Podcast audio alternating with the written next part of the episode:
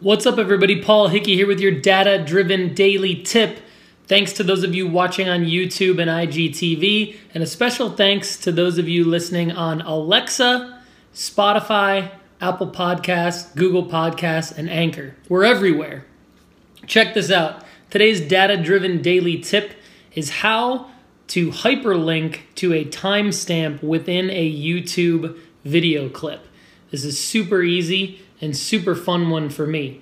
All you need to do is find the YouTube video clip that you're wanting to send a hyperlink to. Go up to the URL and at the end of the URL, type in equal the number of seconds that you want to link to and then a lowercase s.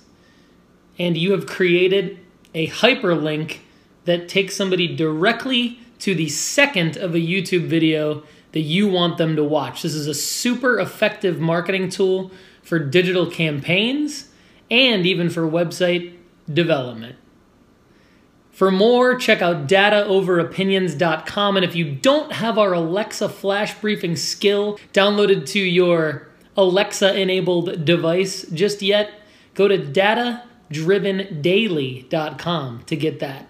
Thank you so much. Hopefully, this has been helpful. I'm Paul Hickey. Have a great day.